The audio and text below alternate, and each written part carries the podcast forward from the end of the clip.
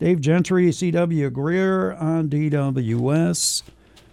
And uh, let me see if I can get his, uh, Get his microphone going. here. There we are. Scott Bennett, how are you this morning, sir? Good morning. I'm doing well. I'm glad to be back in the studio with you. Yeah. We're glad to have you back with us. What's going on today? Well, uh, it's uh, another beautiful day. I was I was uh, just saying to Mr. Greer here, uh, and I'm heading from here to the Champaign County Farm Bureau. I'm going to receive uh, the Friend of Agriculture Award, which I'm very proud of, uh, showing you know uh, our support for our local agriculture and, and our farmers. Um, what I like about it is I think at the same time my Republican state representative Mike Marron will also be receiving it. which just shows that you know there's a lot of issues in Springfield and DC that aren't partisan. Uh, that that should just be about um, your you know how your votes are and, and, and whether you represent your constituents. Um, so that that's a, a highlight of my day coming up. You're about the only politician I hear saying that anymore. used to be, used to be they would all say that, but anymore it's just like, oh, we can't talk about the opposition. Well, They're terrible people. Yeah, I mean it, it, it has become just so exhaustingly partisan, right? And and you know you. Uh, you you know if you say anything positive, even to say like, hey, they're a good person, they're a good, you know, they, they care about their district. Like I don't know if that's controversial, but um, but it is, uh, especially right after an ugly primary like we just had, where you see uh, a recent congressional one where it was like, which one is a fake Republican, and then I'm, I'm sure you could find Democratic examples around the country of people that you know, uh, uh, smiled at Trump once, and you know, they, can you tr- can you really trust them now if they did that? So you know, I- it's it's. You know, I always hear politicians say it's silly season, and that's true. Um, I think generally, though, um, I understand people that make campaign commercials want to make everything so unbelievably Oh yeah. divisive, but not the people I talk to at the doors. Not. I mean, they they just get exhausted by all of it and just kind of throw up their hands and say, you know, what what are you there for if you're just fighting all the time? So no, I appreciate that you noticing that, and that's something that's very important to me. Um, is to, to try to represent everybody that in my district, and uh, and I don't think you do that if you were only talking about the the benefits of one political party. Well, CW and I were just commenting this morning. We saw Darren Bailey spot on TV, but it was something negative about him. It wasn't something his campaign Right. had put I've out. done the same thing where I'm like, oh, okay, Darren's got new commercials, and I'll, you know, I'll, uh, I'll tune in or pay attention, and it's, it's not, it's just footage from their side. But yeah, he's, he's kind of off the air, I think, right now. It's what it seems to be. Mm-hmm.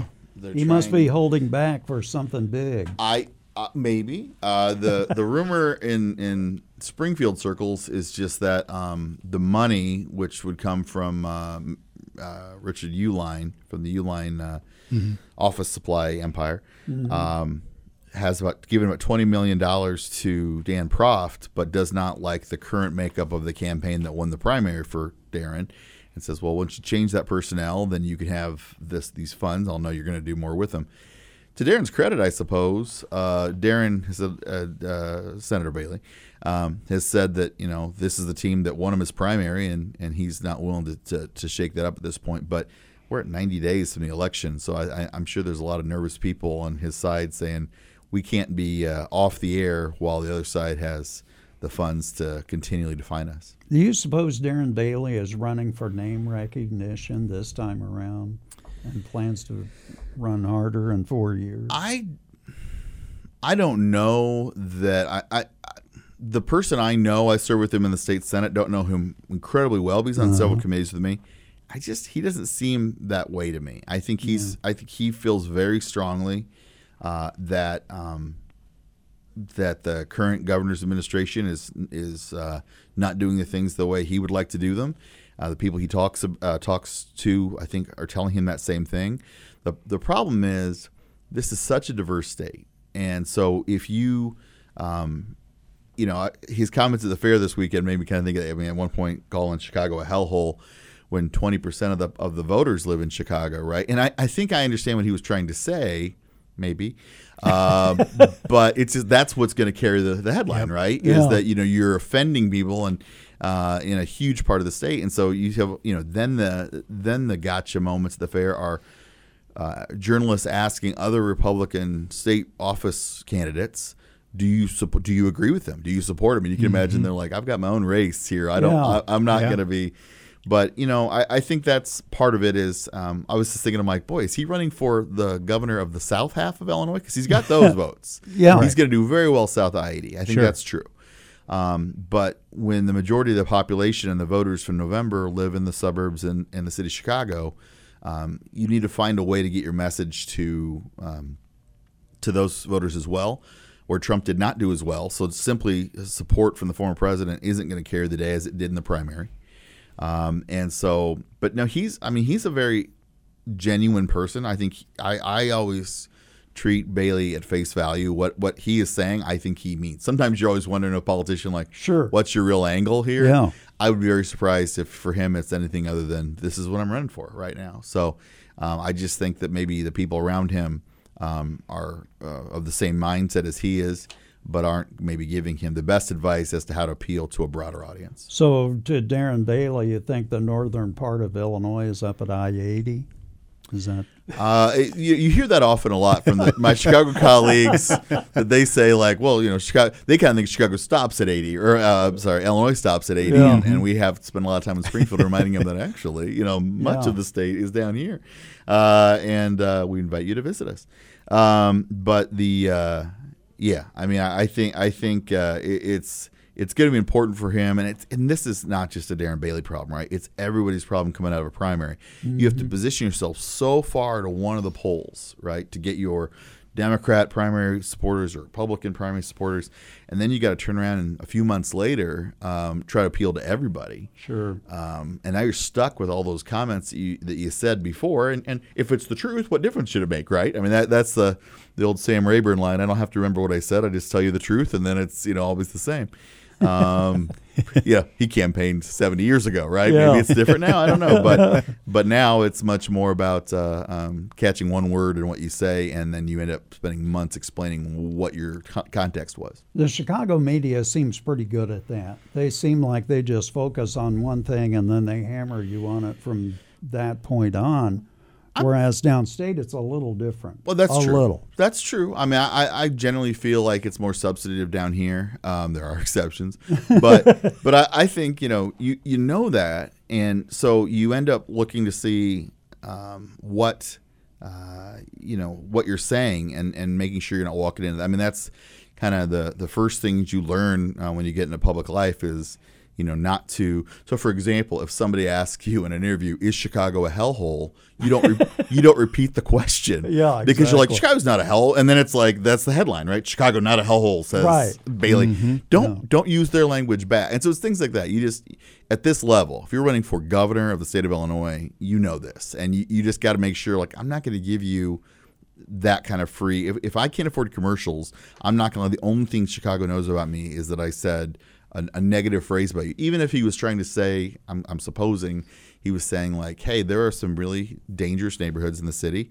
and you know the people who live there are um, victims too, and we need to try to figure out what we can do to help them. Maybe that's what he was saying. I'm going to try to give him the benefit of the doubt, but. Uh, at the same time, we all know what's going to be the headline. And given what we talked about earlier about the fact that he's kind of missing in action right now, so to speak, on off air, that he's wasting a lot of time getting to be known north of I eighty, Yes. and so the That's- longer he's off the air, it's not helping him as well. it's not well, I think of it this way you know negative ads only work on a candidate if you're not known right, and so you know all the money that some of his uh, primary opponents poured in to say he's a secret democrat i just laugh when i say that bailey's a secret democrat. He really likes obama like that. Oh, yeah. he's a really good actor if that's the case. Um, but but you know clearly that isn't the case. And the voters didn't believe that either because he did very well in the primary. But the you know but he was known. He had a brand down here. And so that was where he carried the day generally. But you know if the if you're not as well known and perhaps he's not in those areas of the state then um, you could be defined in any way you know that you just don't ha- you don't have the name recognition you don't have the branding i suppose to use those madison avenue terms to to withstand what some of the bad things that these commercials are saying about you. So uh, you know he's vulnerable to that. And and he's got 90 days to to get up there and spend as much time as possible. My understanding is he's spending a lot of time up there now um, probably explaining what he meant by that comment right and, and so again not the best way to spend your, your your last weeks of a campaign but you know ultimately we're coming out of a very difficult time for our state and our country. And, you know, the party in power is always going to have um, criticisms that can be leveled at how they handle that. And, you know, I, I, I think that's it's uh, fair to have that discussion. To, to say, and, and that's one of the, you know, I'm sure frustration for my colleagues on the other side of the aisle is they want to have that discussion. They want to be talking about, you know, did we do things the right way? What if there's another uh, round of COVID? How will we handle it going forward? How do we learn from lessons we've we've gone through? Instead of do you do you support Darren Bailey and what he said about Chicago, or you know, and and uh, some there was a very strange interview with Dan Brady, uh, who was a friend of mine, ran for Secretary of State, where they asked him, uh, "Do you support Donald? Did you vote for Donald Trump?" That's what it was, and it was like four minutes of filler. Like, did you mean the primary or the general? Because I, don't remember. I don't remember who I voted for. Which then, you know, then the candidate, then the interviewer's like, "You don't remember who you voted for Right. for president?" And that that doesn't seem, you know, then then you're, you know, Dan Brady's honesty is the best thing, you know, the people that know him would say about him. And so like now you're clearly and, and, and he, he recovered enough to say, tell me how that's relevant to the Secretary of State's race, and it, that's absolutely true. Yeah. Um, in that you know the the Democratic nominee knows how it'll play in Chicago, and that, that Donald Trump's not popular there, and so the goal there is to tie every Republican to Trump in the same way that for years Republicans tied Democrats to Mike Madigan and maybe you know other other unpopular candidates. So um, you know I think that's that that's the uh, old tune of politics. All right, Scott Bennett. Thanks for your time this morning. We sure appreciate it. Glad to be here. And congratulations too, by the way. Thank you very much. All right.